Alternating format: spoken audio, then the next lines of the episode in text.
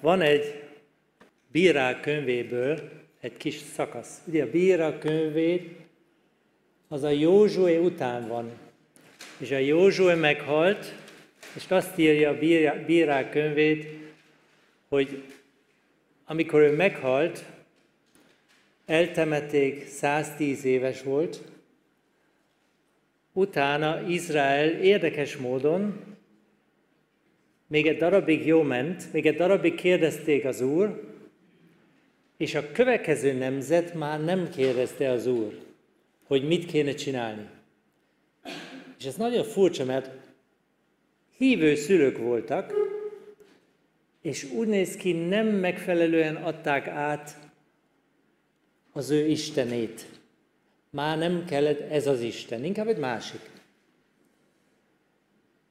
És ez nagyon furcsa, hogy ez egy nemzeten, egy generáció alatt megtörtént. Ugye, hogy valaki már nem hallott az Istenről, vagy nem tetszik neki ez az Isten.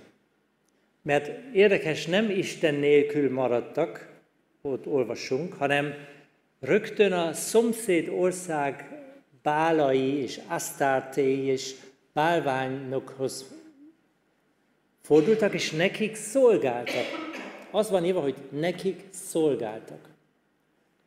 Tehát nem akartak önállóan élni, hanem valakinek mindig szolgálni akarnak az emberiség. Ma is valahogy valaki a családnak szolgál ilyen mértékben, hogy minden más másodlagos.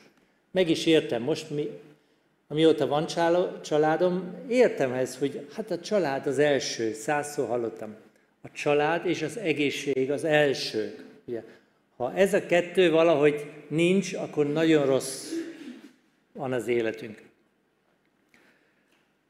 És ez a kis bíra, bíra, amit soha nem hallottam róla, pedig sokszor olvastam már a Bibliát, de erről a bíra, ipca, még nem hallottam valahogy, nincs benne a tudatomban.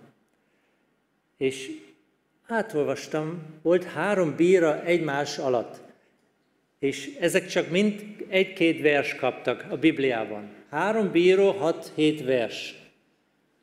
Tehát nagyon lényegtelen lehettek, mert a legtöbb bíra egy-két fejezet kapnak. Néha öt fejezet is kap valaki, Gedeon. De ez a három bíra csak rövid-rövid. De valamit van, és ugye mi azt hiszünk, hogy ez Isten igéje. De hát, ami itt benne van, okkal van benne.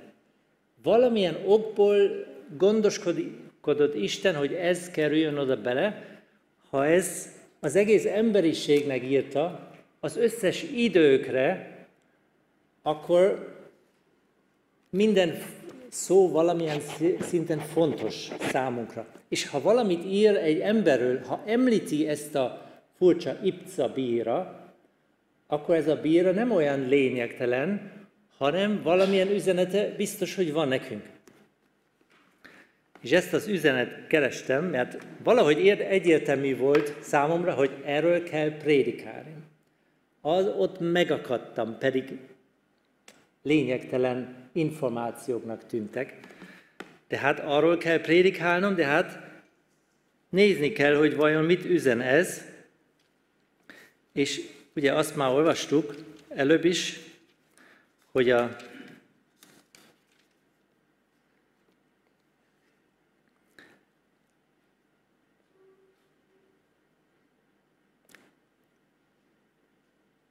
és ítéle ő utána az Izraelt Ipsán, ki Betlehemből való volt.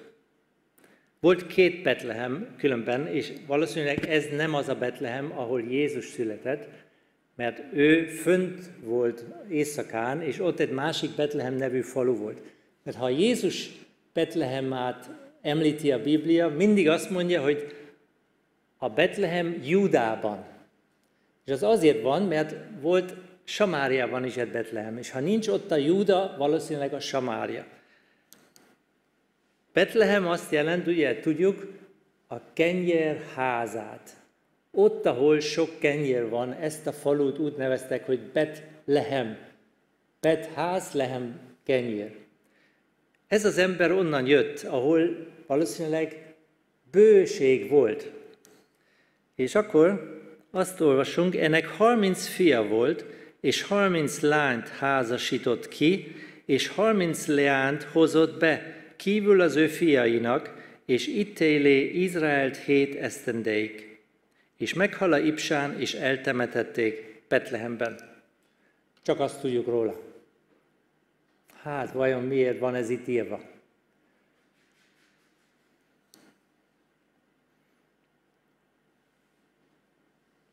Az prédikációm témája igazából mit mondanak majd rólam.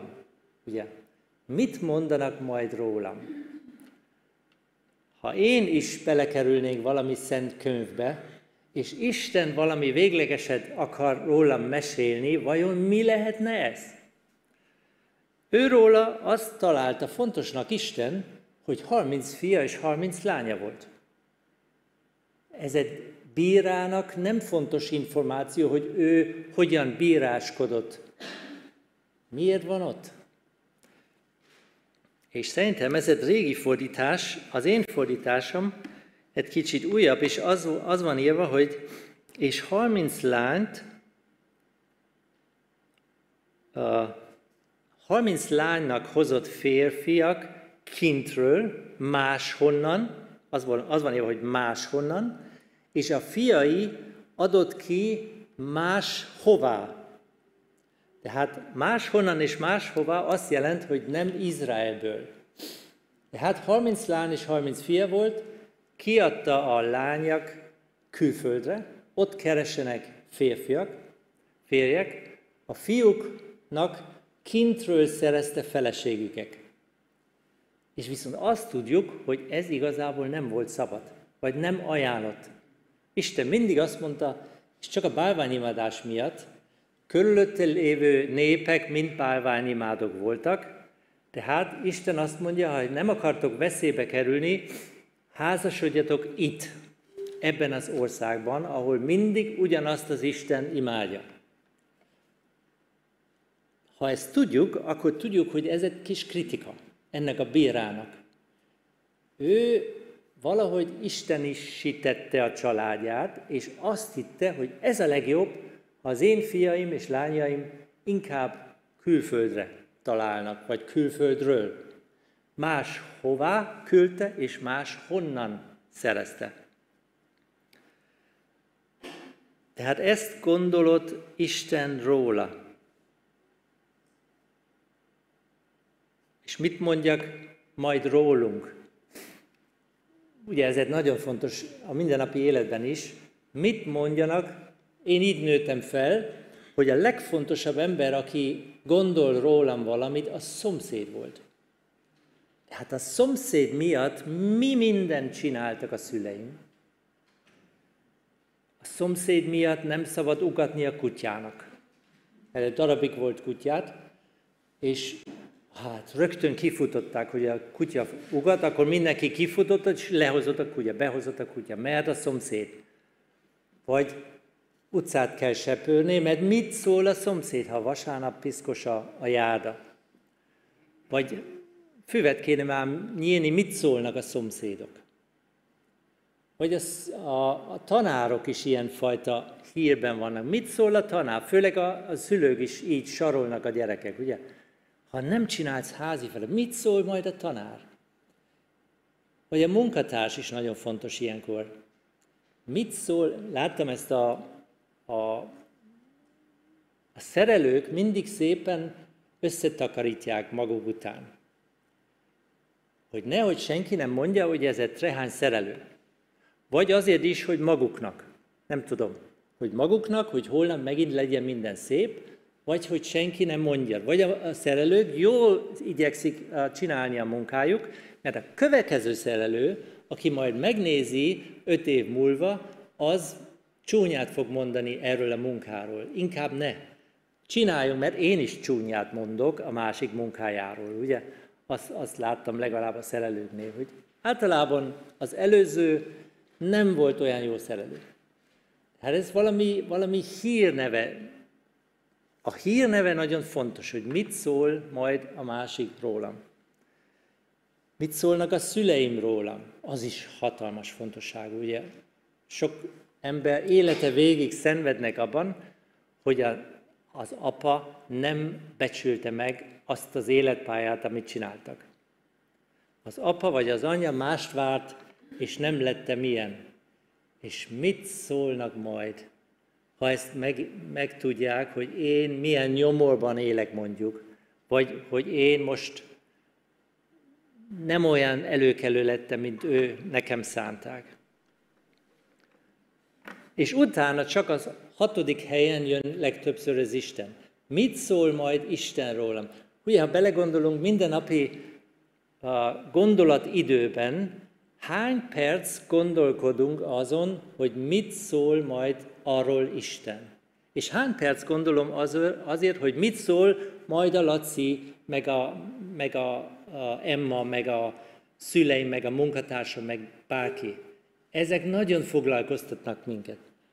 De hogy Isten, ez nem annyira lényeges. Néha-néha vasárnap reggel szépen mélyen belemerülünk, de aztán napközben ez nem olyan nagy idő, ha őszinte vagyunk. Vagy, vagy valaki talán így is van, aki egész nap azon gondolkodik, hogy vajon mit szól ez erről Isten. Van egy Jeremiás könyvében egy, egy vers, hogy engem a élő vízforrás elhagyták, és odafordultak, és csináltok maguknak víztárolók, ciszternák, akik nem tartják a vizet. És ezt a vers tényleg kaptam Istentől, hirtelen. Semmiből jött ez a vers, erről mondjál már valamit. És gondoltam, hogy most ez hogyan kapcsolódik ez. De hát máshonnan hozták a víz. Voltak élő források. Az élő forrás, élő vizek két dolog volt abban az időben, a, a furt kút, vagy a természetes kutak, és az a folyók. Ezek élő vizek. Minden más nem élő víz. Minden más kell valahogy gyűjteni. Ugye a, a ciszternák azért voltak, hogy az esővíz gyűjtenek. Mert nem sokat esett az eső, kell egy másik forrás. Kerestek egy kőzet, és ha, ha van ott kőzet, akkor ezt kimarták, nagyon bonyolult módon, kimarták egy barlang a kőbe, lefelé egy luk, és oda betöltöttek a vizet, mert minden más talajra nem tartja a víz, és nem volt jó szigetelő anyag. Azt olvastam csak a okosok könyvében hogy nem volt jó szigetelő rétegek, és sokszor elengedtek a ciszternák.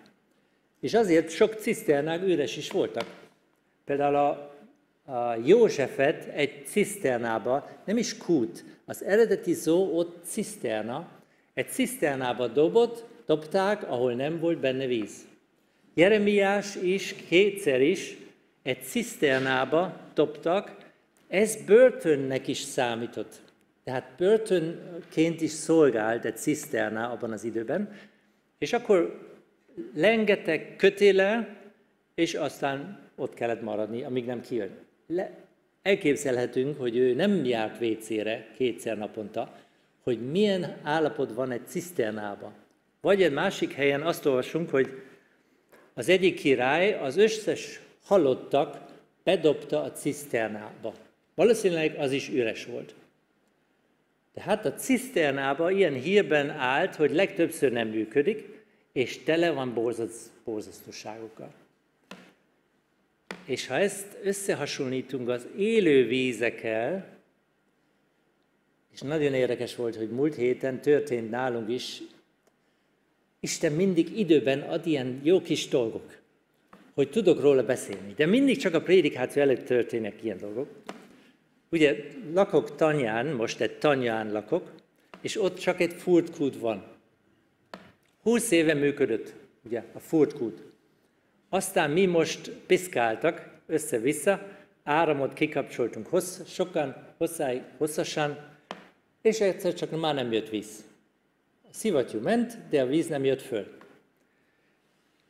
És akkor kezdődött egy izgalmas élet, úgy sincs még szuhányzás, mosdó, WC, nincs semmi, csak ez a kút, azért olyan fontos ez a kút. És most a kút is elállt. Mi történik? Most láttam tegnap egy kép a ukrajnai helyzetben, ott sok-sok ember minden nap többször mennek egy helyre, és ott kiosztanak víz, és, és tartályal, mindenki jön tartályal, és hirtelen az életét vízről szól. Addig nem is vettünk észre, hogy víz. De most már gondolkodni kell, honnan tudok szerezni víz. Ti honnan szereznétek víz egy kis faluban? Hirtelen lőtt ez a probléma. Ki ad nekem ingyen víz? Minden nap 50 liter, mondjuk. Hát a benzinkút minden nap talán nem ad. És ezek a kinti kútok, hála Isten találtam még egy ilyen kinti kút, de az sem biztos, hogy ott szabad venni, ez a, ez a kék kút. De ha nincs ilyen, akkor nem tudom, honnan, honnan szerzem vízet. Vizet is kell vinnem a boltba, vagy nem tudom. És akkor láttam, hogy milyen nagy kincs egy élő vízű kút, de ha nem működik, nagyon rossz. És akkor jött a szerelő. A szerelő azt mondta, hogy túl vastag a cső, és túl hosszú a cső. Egy rövidebb, vékonyabb cső sokkal jobban felszívna a víz. Mert az előző tulajdonos ragaszkodott, mert az a vízszerelő a szomszéd is, és ő mindent csinálott. A előző tulajdonos ragaszkodott a vastag csőhez, nehogy beduguljon. De ő azt mondta, a legújabb állás az, hogy rövid, kicsi kell a cső, és csak minimális hosszúság. Aztán sokkal kevesebb áramfogyaszt, és minden jobban megy. Aztán megint jutott eszembe, a, valaki nem akar elégedni az Isten áldásával, ami kap. És érdekes módon van egy Jézusi ige is, ami azt mondja, ha imádkozatok, ne úgy csináljatok, mint ezek, aki sokat mondanak, hanem ha imádkozatok, akkor így imádkozatok, mi atyánk, aki vagy a mennyekben, és elég rövid kis ima. És ezek a bő beszédű imádkozók, aki azt hiszik, hogy ha a cső hatalmas a mennybe, akkor biztos nagyon sok fog lejönni. És vannak ilyen hívők is, aki az áldással itt üzletelnek, azt hiszek, hogy ha egész nap áldásért könyörgök, és majdnem parancsolok, és én akarok mindent kapni, ami csak lehetséges, lehet, hogy ez nem is jó, hasonló, mint a kútnál, hogy ez a kút szivattyú nem bírja bizonyos dolgok. És lehet, hogy a mi lelkünk se bírja mindent, amit csak akarunk, hanem szépen kis adagolással kell megelégednünk, akkor jó működünk, ugye? És ez az Ipca is ebben a hibában esett, hogy 30 gyerek, 30 lány, 30 fia, különben utána néztem, van egy görög ortodox pap, akinek 60 gyereke van, de örökbe fogadott. 60 gyerek. Ez valamilyen szép dolog, talán szép dolog, nem tudjuk azt is megítélni, de ez az Ipca 60 gyerek, ha volt, akkor nem egy nőtől volt. És pedig Isten azt mondta, hogy egy nő elég. Tehát ha, ha 60 gyerek volt, képtelenség, hogy egy nő, tehát több nő is volt. Tehát mindenféle probléma volt ott ebben a családban, és lehet, hogy nem talált ebben az országban ilyen sok feleségek vagy fiúk, csak akkor kiküldte őket. Tehát egy probléma szülte egy másik. Nem kellett volna annyi gyerek lenni, mert képtelenség egy nőtől, tehát most jött egy másik probléma, nem lett fér meg felesége, kint kell keresni, ahol eleve nem kéne keresni.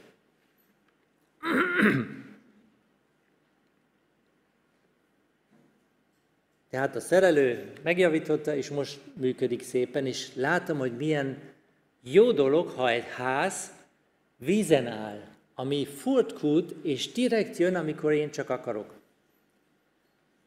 és nem kell ciszternák. Ugye másik házban is éltem, ahol nem volt kút, és akkor hatalmas tartály, meg kádak, meg minden oda tettem, és mindig izgultam, esik vagy nem esik, mert akkor nem tudok rendesen öntözni, és ez most szuper luxus, hogy mindig tudok öntözni, és csak ha túl vastag a cső, akkor nem működik. Ugye? Tehát az a kérdés, hogy mi is máshonnan szerzünk dolgok, és máshova adunk ki. Honnan szerzünk, amink van? Mert Pál egyszer azt mondta, hogy mit van, amit nem kaptál. Ez igaz, különben azért is gondoltam, ez igaz, mit van, amit nem kaptál. Mindent, ami, amink van, azt kaptunk. Mert valaki azt mondja, hogy nem, én ezt nehéz munkával megszereztem. Akkor hazudik a pál, vagy nem? Vagy most meg kell menteni a pál, ugye valamit kell kitalálni, hogy mégis igaz van, de amit más helyen is van, ugye mesztelenül jöttünk a világra, és mesztelenül megyünk el. Tehát, ami közben történt, az valamilyen szinten ebből a bolygóból kaptam. Itt voltak a lehetőségek. Anélkül nem lett volna semmi. És ha mindent kapok, akkor hálás kell lenni. És ott már látszik, hogy honnan szerzem a dolgok, igazából minden Istentől van, és hova teszem a dolgok, Istennek adom vissza, hálával. Például. De van egy másik vers, Máté 25, ott a király elé kerülnek az emberek a végén, az utolsó ítéletben, és akkor Isten két csoport csinál, ugye? A kecskék, még a bárányok, és a kecskék valami mond róla, és a bárányok azt mondta, gyertek be, mert mi mindent csináltak. Meglátogatok a betegek, meg a börtönben lévők, meg segítettek össze-vissza, meg a, a gyászolóknak ment, a, a vigasztaltak, és ilyenfajta szolgálat végeztek, és ezeknek mondta, hogy gyertek be. És ők kérdezték, hogy mikor tettünk mi neked ezt. És azt mondta, hogy amikor az egyik legkisebb testvéremnek csináltatok, az nekem csináltatok. De hát, ha mi embereknek szolgálunk, akkor Istennek szolgálunk. Ezzel adjunk vissza ezt, amit kaptunk állítólag. A Bibliában sokszor így beszél legalább, hogy ilyen szinten lehet kis apró pénzbe váltott visszaadni ezt, amit kaptuk. Remélem, hogy nem szereztünk máshonnan. Tehát mindent onnan kell szerezni, ahol Isten van a kiadó. Ugye? Ha Isten nem a kiadó, inkább nem szerez, szerzünk dolgokat. Ezt az Ipcán ezt a kibát követte, máshonnan hozta az, ami a legfontosabb volt neki, a fiáknak feleségek. Más hova küldte, az, ami a legfontosabb volt neki, hogy szerzenek maguknak férjek a, a lányok. Ez volt a legfontosabb nekik. És rosszul szerezte be, ugye? És rosszul adta ki, rossz helyre adta ki a gyerekek, és rossz helyről szerezte be nekik feleségük. Hát most, most nem tudok mindenkinek az életét belelátni, és, és kitalálni példákat. Tehát lehet, hogy Isten már beszél veletek, most én honnan szerzem be ezt meg azt, ami igazából Istentől kéne kérni vagy szerezni, és hova adom ki az én élet erőm, ami Istentől, ami igazából Istennek kéne adni. És abba gondoltam, hogy lehet, hogy ugye ez a gyülekezet szerintem elég jól csinálja már, hogy egymást szolgálják. De tudom is, hogy, hogy minél jobban megy az élet, főleg minél idősebb leszünk, minél magasabb leszünk a karrier létrán, hirtelen ezt a kis egyszerű szolgál kikerül a látókörből, mert egy, egy aktív család, ami keresi a pénzt és robotozik egész nap, ha kisgyerek van még a gyerekek közül körött, akkor elfelejti gyorsan, hogy, hogy mi a lényeg. Ugye? Mi a lényeg? Hova kéne kiadni a fő erőm? Kiadom főleg a pénzszerzésre? Nem, nem baj, muszáj valamiből élni, de mi, mi maradt mert az igazi öröm szerintem nem abból jön, hogy veszem egy új szekrény. Igazából örülök, én mindig, ha mondjuk valakinek valamit jót tettem. Ez, ez nagyon jó érzés. Ez sokkal jobb érzés, mint minden más. Tehát én is nyerek belőle, nem, nem nagy szolgálat valakinek jó, jót tenni, ha visszakapom a nagy öröm, ugye? Tehát Isten azt mondja, hogy inkább ebből álljon egy gyülekezeti élet, hogy mindig nézzünk hogy kinek tudok most jót tenni. Apróság. És ha csak itt találkozunk, talán itt kéne végezni ezt a szolgálat. De sok-sok szálak vannak egymás között. És, és néha mégis megnézni ezt az idős ember, hogy hogy van, vagy ezt a barátom mégis felhívni, és nem várni, hogy ő, mert mindig azt mondják, hogy hát ő se hív fel soha. Miért hívna fel? Mert én se hívom el fel soha. Mit álljon majd a sírkövünkön? Arra is gondoltam. Mit akarok én, hogy ott álljon, amikor meghalok, ott van egy, ott van egy marm, vagy márvány, valami, és ott rajta van a nevem, és akkor mit álljon ott? Például gondoltam, hogy aki kereste és megtalálta az Isten országát az nagyon szuper lenne, ha, ha ez ott állna. Jürgen Tuszfol, aki megkereste és megtalálta Isten országát. Ez nagyon nagy képű viszont. Lehet, hogy csak az van rajta, hogy Jürgen Tuszfol, akinek megbocsátották minden bűnt. Az is nagyon jó lenne. Akinek megbocsátották minden bűnt. És ha belekerülök valamilyen szent könyvbe, vagy vajon mit fognak rólam mondani, Remélem, hogy nem ez az ember mindig máshonnan szerezte, és az, amit kapott, és az életerőt máshova adta ki. És nem Istentől szerezte, és nem Istennek adta ki. Az kell lenne, ha ez majd áll valahol rólam. Amen.